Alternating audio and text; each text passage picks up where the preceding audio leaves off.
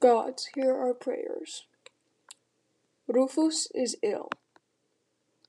Rufus nihil consumit quod calidus est. Lepidina anxia est et medectum arcrescit. Corinthus et Canidus non labrunt quod soliciti sunt. Quamquam Flavia et Ilius pavidi sunt in horto ludent. Minimus et vibrisse trisis sunt et non current. Flavius anxius est sed epistulum scribit.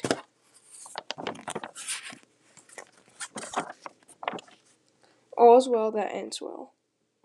Nunc Rufus non calidius est. Subito Rufus surgit. Nunc Rufus ridit. Omnes ridit.